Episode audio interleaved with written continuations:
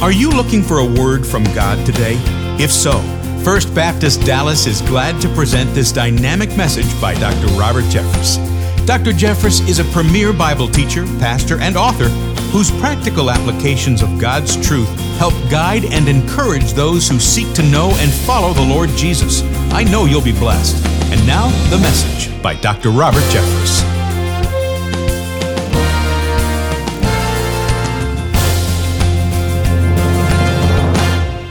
I am probably the only preacher in America who gets misty eyed when I preach about the destruction of Sodom and Gomorrah.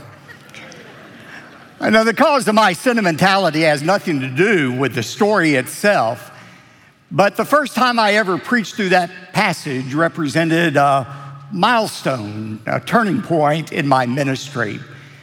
People often ask me, uh, Pastor, have you always spoken out in the public square against things like abortion and homosexuality and transgenderism? And the answer is no, I haven't always done that. In fact, for the first 15 years of my preaching ministry, I preached through the Bible book by book, and if a passage dealt with a controversial subject, I might say a word about it, but only in the pulpit. I never took any public stands against uh, those things. But that all changed on a Thursday in May of 1998. I was preaching through the book of Genesis, and I had come to the passage we're going to look at today the story of Sodom and Gomorrah. And I'd worked through the sermon and I uh, was finished with it on Thursday. And one of the outline points, the principles I had put on the outline was this No nation can afford to condone what God has condemned.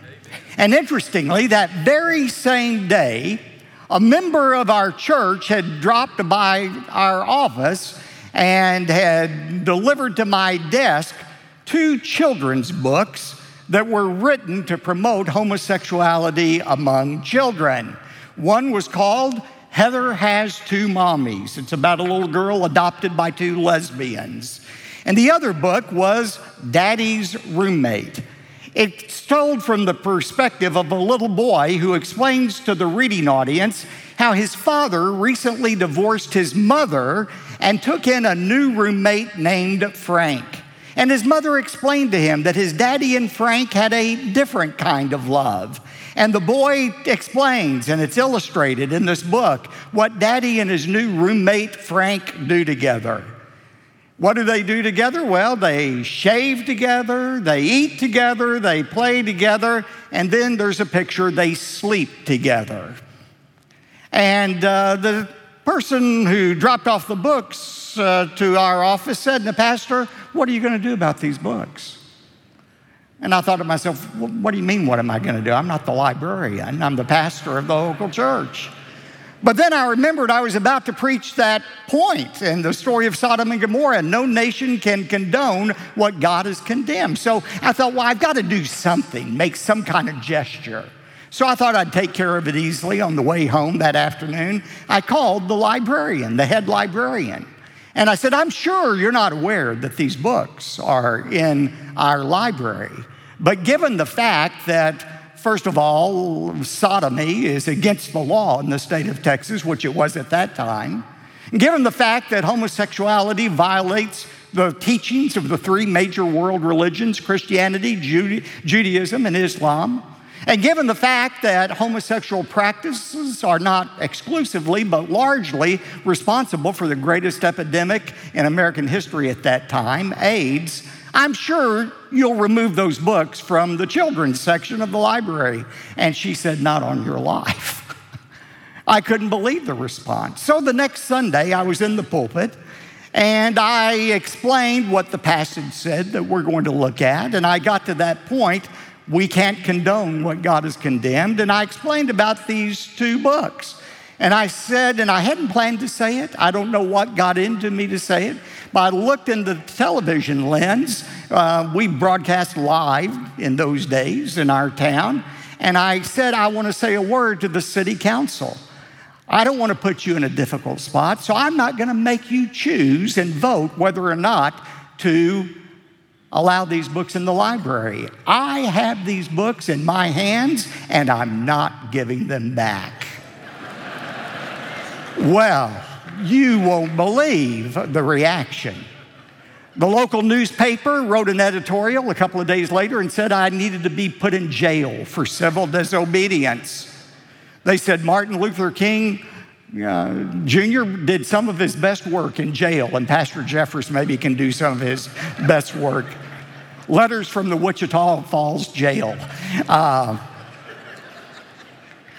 the ACLU threatened to uh, sue our city, and in fact, did sue our city over the issue. Our tax exempt status was threatened. It re- received national attention. Rush Limbaugh, the Washington Post, NBC News covered the story. Even PBS sent a crew from New York and they did an entire documentary on this controversy in a West Texas town that divided the town over homosexuality. You know, people have asked me, if you had it to do over again, would you preach that sermon? Would you do what you did? I say absolutely, but I would add one point. While this passage we're about to look at is one of the clearest denunciations of homosexuality found in the scripture, there's an either even deeper sin that is at issue here, and that is rebellion against God. Rebellion against God takes many forms. It's expressed in many different sins. But the principle is true. God is patient, and I want you to hear that today. He is loving. There is no sin beyond God's forgiveness. God is patient. God is loving. He is forgiving if we ask. But there comes a time when God draws a line in the sand and says, Enough. There is a time when the patience of God runs out. And that's what we're going to look at today. If you have your Bibles, turn to Genesis chapter 18 as we discover what happens when God's patience runs out. Now, remember where we are in the study of Abraham? Abraham had that relationship with his handmaid Hagar to fulfill God's promise, he thought. She gave birth to Ishmael when Abraham was 86 years old. God said, Not nah, that's in the way we're going to do it. But then God is silent for 13 years until Abraham was 99 and his wife Sarah was 89. God comes back to him after 13 years of silence and says, I'm going to keep my promise, Abraham. I'm going to give you and Sarah a son, the son of promise, Isaac. Now, maybe a few days after that reassurance, God sends reassurance in the form of three angels who come to visit Abraham. Look at verse 1 of chapter 18 of Genesis. Now the Lord appeared to Abraham by the oaks of Mamre while he was sitting at the tent door in the heat of the day. And when he lifted up his eyes and looked, behold, three men were standing opposite him. And when he saw them, he ran from the tent door to meet them and bowed himself to the earth. And he said, My Lord, if I have found favor in your sight, please don't pass your servant by. These three, appearing to be men, were actually angels. Two of them were angels, like we think of angels, but one was a special angel, the angel of the Lord. When you read that in the Bible, that is always a pre incarnate appearance of Jesus Christ. Jesus Christ, God in human form, the angel of the Lord. How do I know that one of these three angels was the Lord himself? Look at verse 1. The Lord appeared to Abraham along with two others. It's interesting in the Bible, whenever angels appear, they take on the form of a male.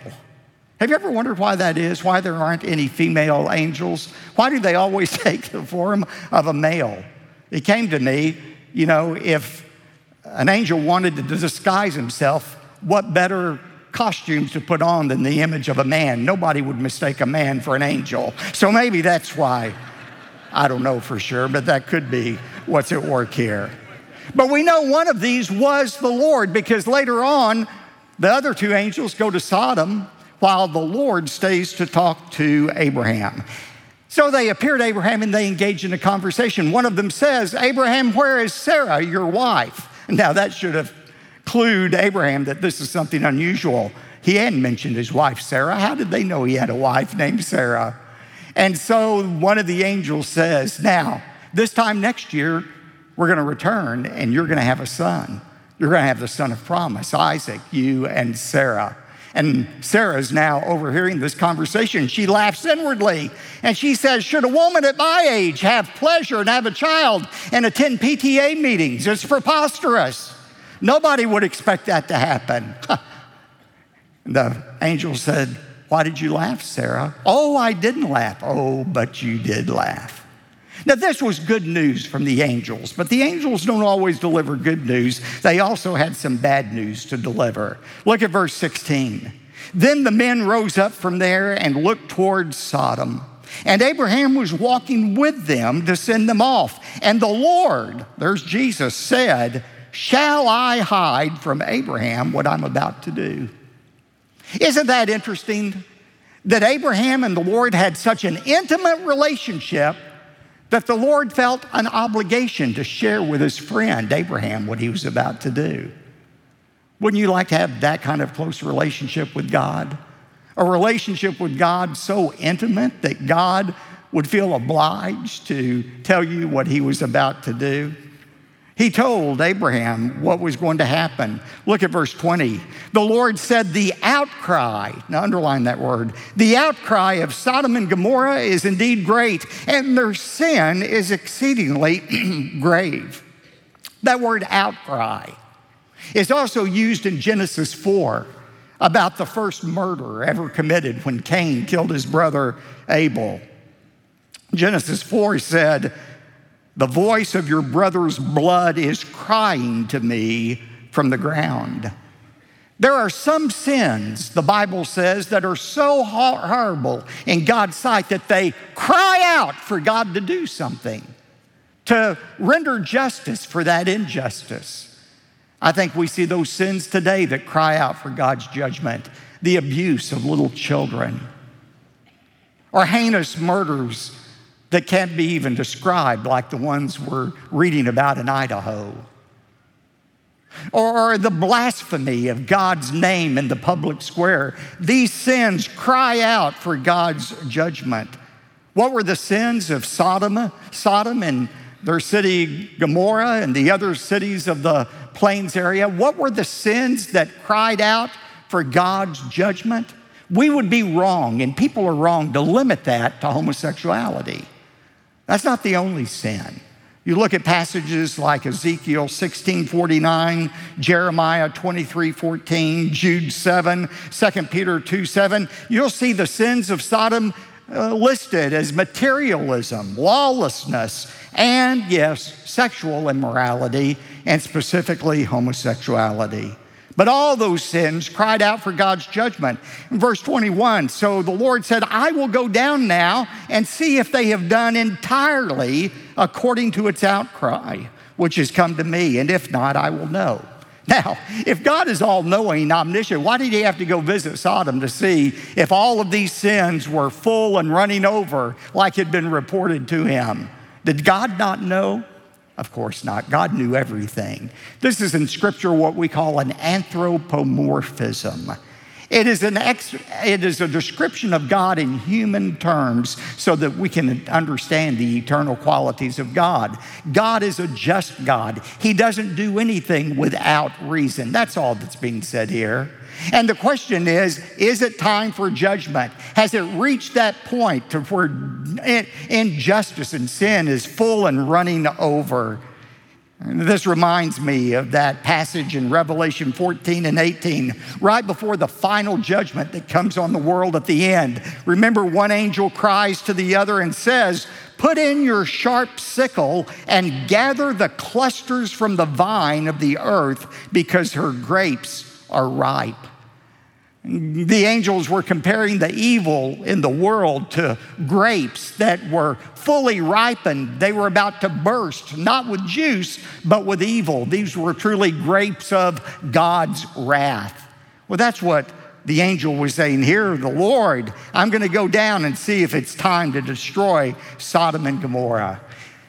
How did Abraham react to that news that God was going to destroy these evil cities? Did he say, That's right, Lord, let these sinners have it. Especially those sodomites. I hate those sodomites. What they do is gross, it's wrong. Let them have it, Lord. Is that what Abraham did? No. Instead, he responds with the first intercessory prayer in all of the Bible, in which somebody prayed for somebody else. He tries to stave off God's judgment through his dialogue with God. He said, God, before you rain down fire and brimstone, let me ask you a question. If there are 50 righteous people in these five cities, the cities of the plain, if there are 50 righteous people, will you hold back your judgment? The Lord said, Yes. Then Abraham thought, mm, What about 45? What if I can find 45? Yes. What about 30? Yes. What about 20? Yes. What about 10? Will you spare the city? And then he makes his case. Abraham in verse 25 said, For far be it from you, Lord, to do such a thing, to slay the righteous with the wicked, so that the righteous and the wicked are treated alike. It would be wrong for you, Lord, to destroy the city, even if there were 10 righteous people. And then Abraham adds, For shall not the judge of all the earth deal justly? Underline that verse. It is a key verse about the goodness and the justice of God. Have you ever had people ask you the question, how can God send people to hell who have never heard the gospel before? Or what about little babies and mentally challenged people? And they come up with all of these questions. It doesn't seem right. How could God do such a thing? Here's a great verse to quote back. You can say, I don't have the answer, I don't understand, but I know this the judge of the earth will do that which is right. You can always count on God to do the right thing. Apparently, there weren't even 10 righteous people in Sodom and Gomorrah. So the two angels go down to Sodom to judge the city. Now, look at their encounter with the residents of Sodom, beginning with verse 1 of chapter 19. Now, the two angels came to Sodom in the evening as Lot was sitting in the gate of Sodom. What does that mean? The gate is where people came for justice. This is telling us that by this time, Lot had become a judge in the city.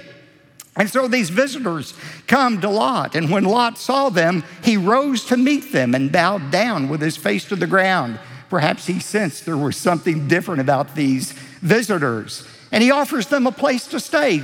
Come and stay, spend the night at our house. They say, Oh, no, we don't want to trouble you. We'll just stay outside, sleep on the streets. And Lot said, Not in this city, you won't, and live to tell about it. You better come into my house. The crime rate is through the roof. And so they acquiesce and they stay with Lot and his family. Now look at this, verse 4. Before they lay down that night, the men of the city of Sodom, the men of Sodom, surrounded the house, both young and old, all the people from every quarter. And they called to Lot and said to him, Where are those men who came to you tonight? Bring them out to us that we may have relations with them. Now, that's the PG sanitized version.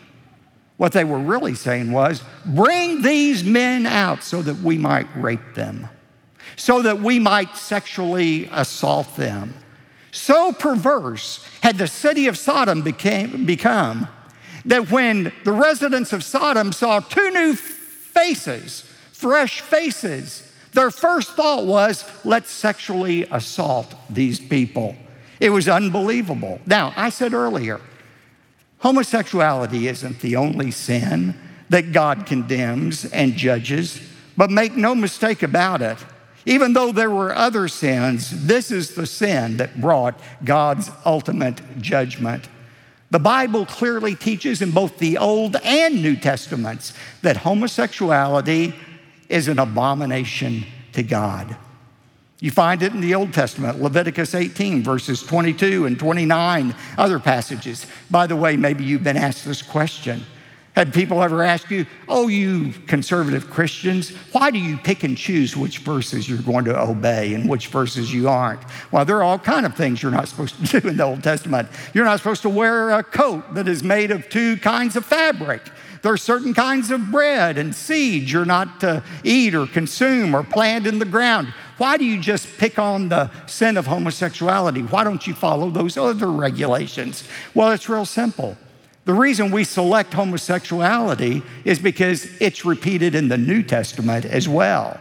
The only parts of the Old Testament that we obey today are those parts that are in the New Testament. There's nothing in the New Testament about not wearing material of two different fabrics. There's no restrictions about what kind of seed you sow. Those were old commandments. That's why it's called the Old Testament. We live under the New Testament.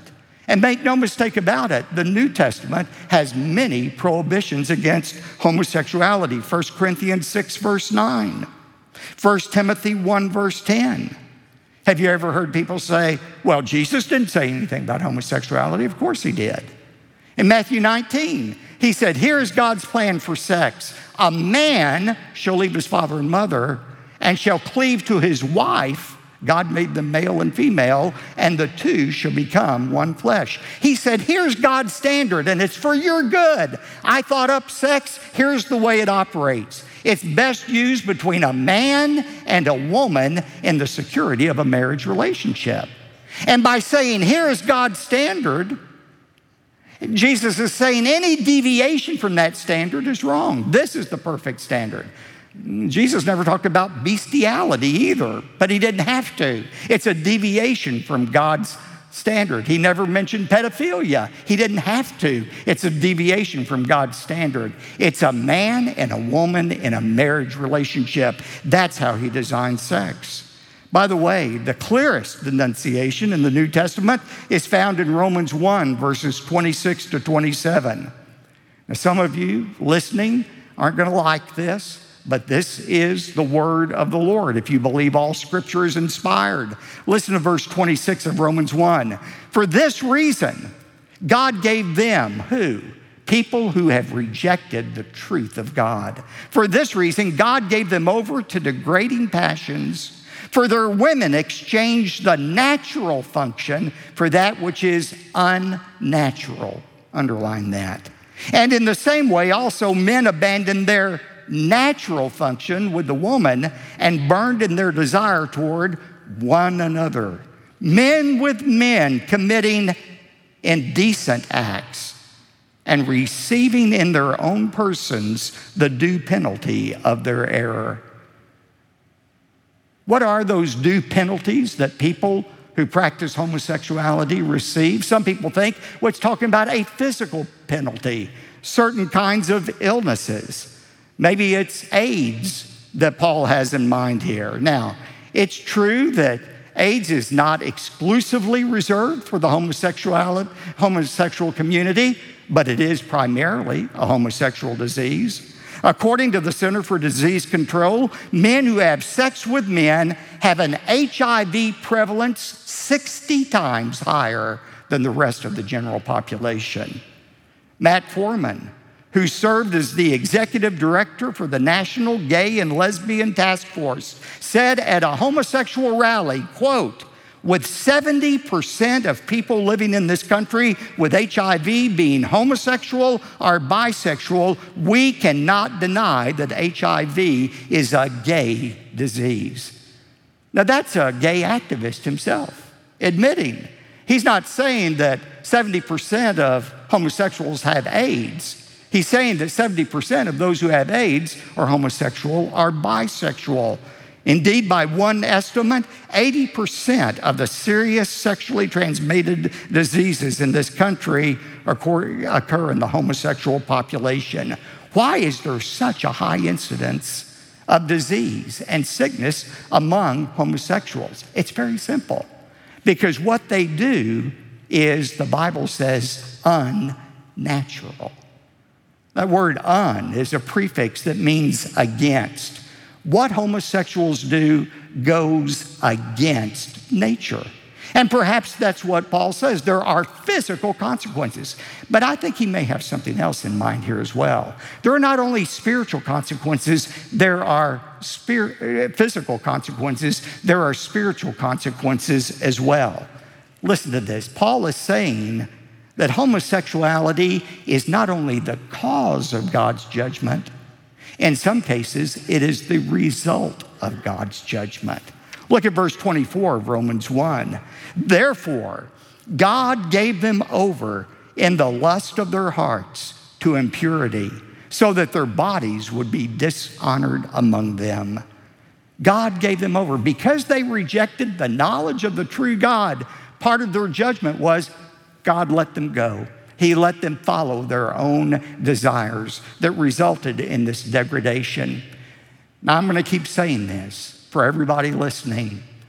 Homosexuality is a grave sin, just as adultery and unbiblical divorce and greed and injustice. All sin is sin, and there is no sin, including homosexuality, that is beyond the forgiveness of God. Every sin can be forgiven, but before you can receive God's forgiveness, you have to admit that you need God's forgiveness. Can homosexuals be forgiven? Can adulterers be forgiven? Of course they can. But to receive God's forgiveness, they first have to admit that what they're doing is wrong and that they need God's forgiveness. Anybody can be forgiven for anything. What happened here? Lot, horrified that they want to assault these two visitors, offers them an alternative. And this just blows my mind. Lot says, Don't rape these two men. Instead, I have two daughters. Take them and rape them if you would like to but just don't rape these men. Can you imagine any father doing that with his daughters? That shows you how perverse Lot had become after living in a perverse city for so long. That immorality had definitely rubbed off on him. You know what they said? They said, We don't want your daughters. We want these two men. And in fact, we want you too. We want to rape you as well. At this point, the angels had had enough. Verse 11, they struck the men who were at the doorway of the house with blindness, both small and great, so that they wearied themselves trying to find the doorway. Talk about being touched by an angel. They got the wrong kind of touch from the angel. But that wasn't the limit of God's destruction. They delivered this warning to Lot. Look at verse 12 and 13. The two men said to Lot, Whom else have you here? A son in law and your sons and your daughters and whomever else you have in this city, bring them out of the place, for we are about to destroy this place because of their outcry has become so great before the Lord that the Lord has sent us to destroy it.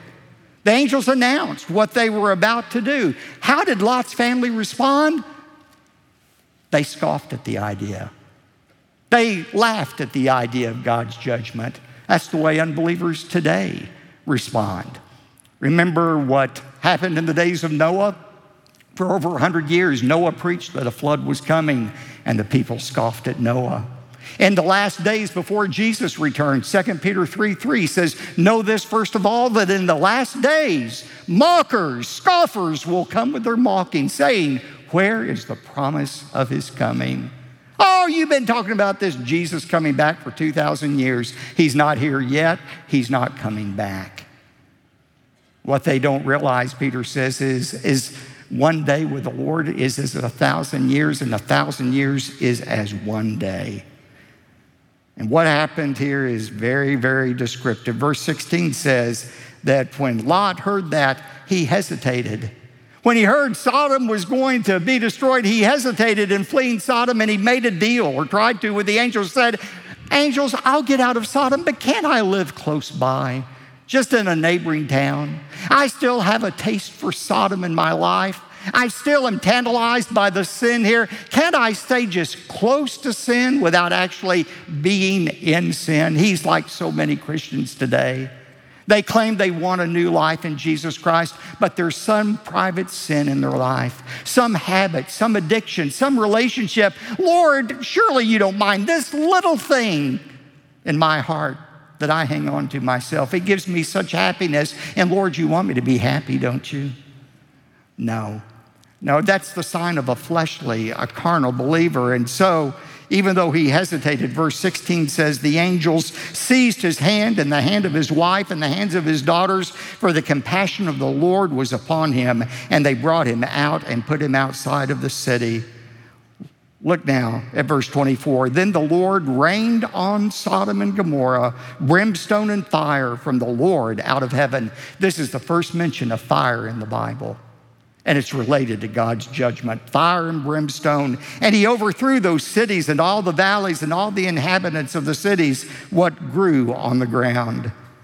You know, a lot of people speculate how this city, all five of them were destroyed. Some people speculate there may have been a volcanic eruption, or perhaps an earthquake that released certain hydrocarbons into the air, and lightning came at the right time and caused a, a combustion and an explosion, and fire and brimstone rained down. There's some archaeological evidence from that area that that actually happened. But Moses really doesn't tell us the how of it happening, but he tells us who. This was not nature, Mother Nature. This was God Himself pouring down his promised judgment. Look at verse 27. Now Abraham rose early in the morning and went to the place where he had stood before the Lord. And he looked down toward Sodom and Gomorrah and toward all the land of the valley, and he saw, and behold, the smoke of the land ascended like the smoke of a furnace. He could see the smoke still rising to the air. When I read that passage, I think about what happened in our country on 9 11.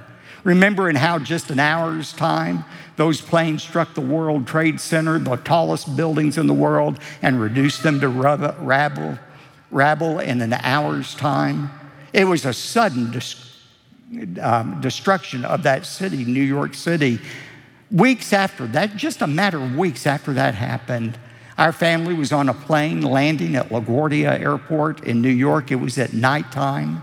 And we could look out the window and see giant searchlights where the World Trade Center had been and that huge hole in the ground. And we could still see the smoke and debris, the dust rising into the air. That's what the end times are going to be like, by the way. Revelation 18, we read about the destruction of the great center of commerce in the world, the city that will be known as Babylon. And in an hour, that city is completely destroyed, and the people of the world lament, Fallen, fallen is Babylon the Great. What does the story of God's destruction of Sodom and Gomorrah have to say to us today? I think this passage is always relevant, but it's especially relevant for us in our country right now.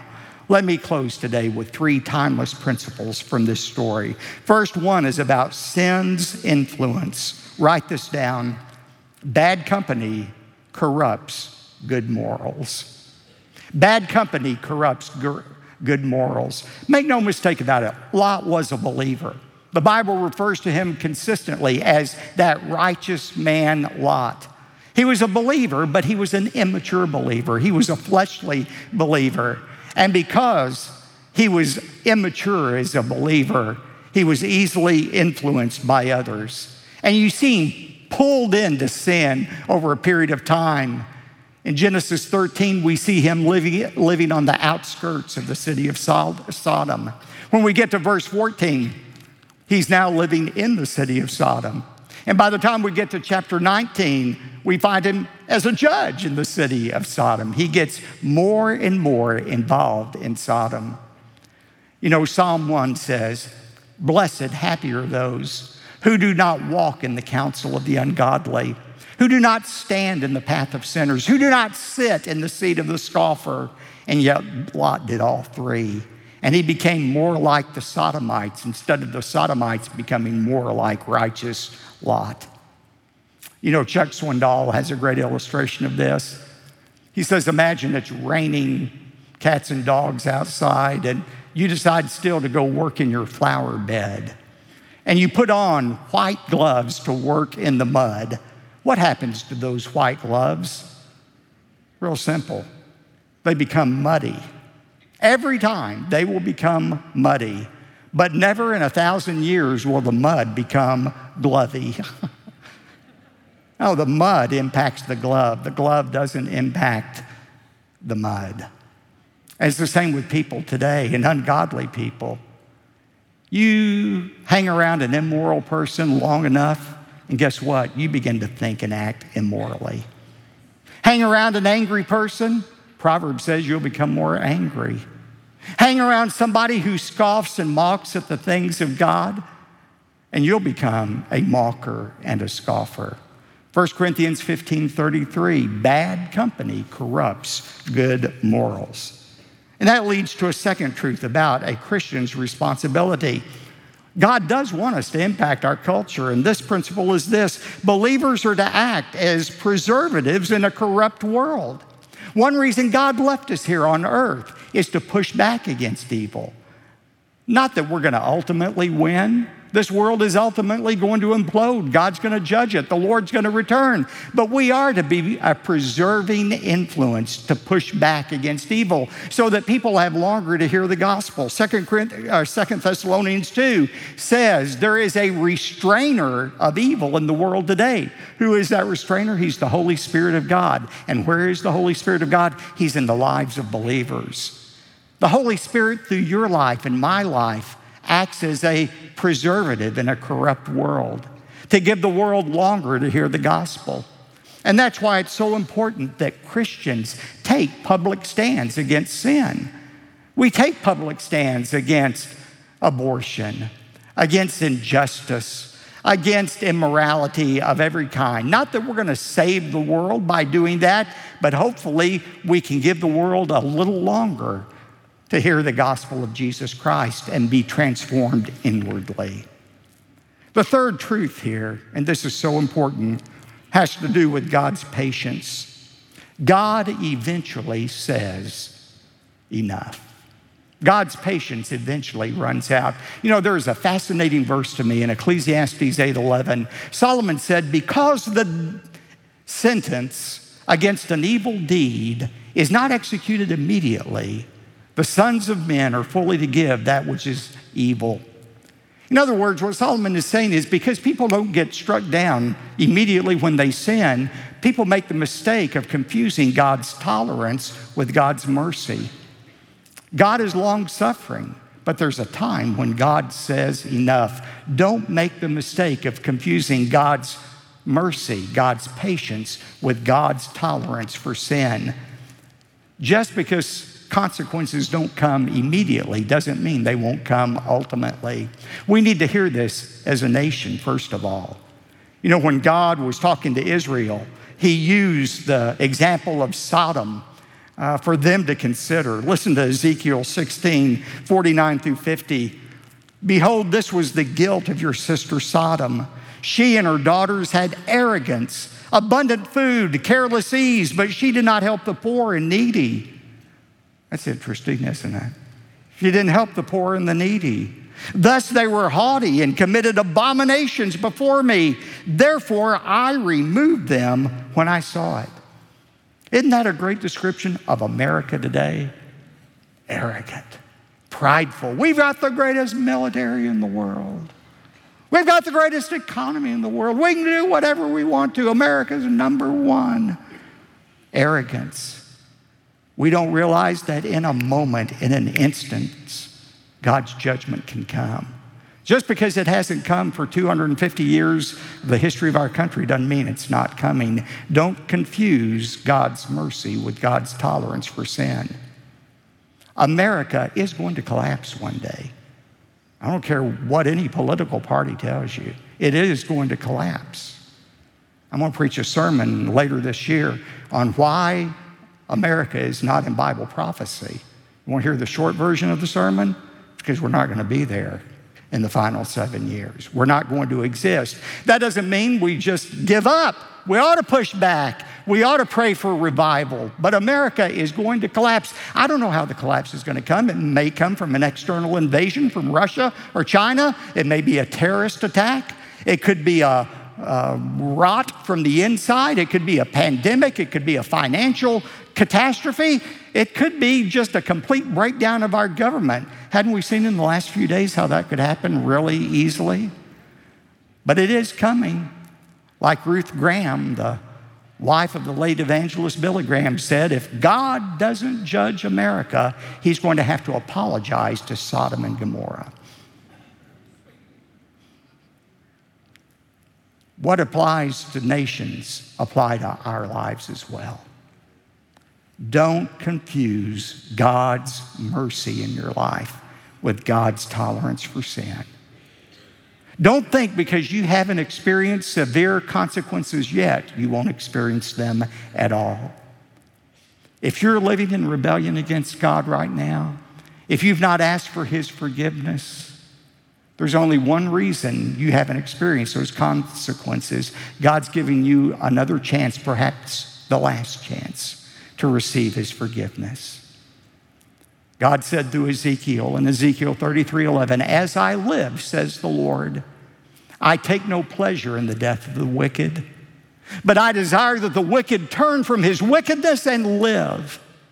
Turn, turn from your wickedness, for why will you die? Doesn't matter who you are, it doesn't matter what sins you have committed. No sin is beyond the forgiveness of God. And that's what the love and forgiveness of Jesus Christ are all about. Turn, turn from your wickedness. On behalf of Dr. Robert Jeffress and everyone at First Baptist Dallas, thank you for joining us today. Our hope and prayer is that the biblical truth of this message will continue to be a blessing to you as you apply it to your life. For more information about First Baptist Dallas, we invite you to visit our website, firstdallas.org. May God bless you richly today.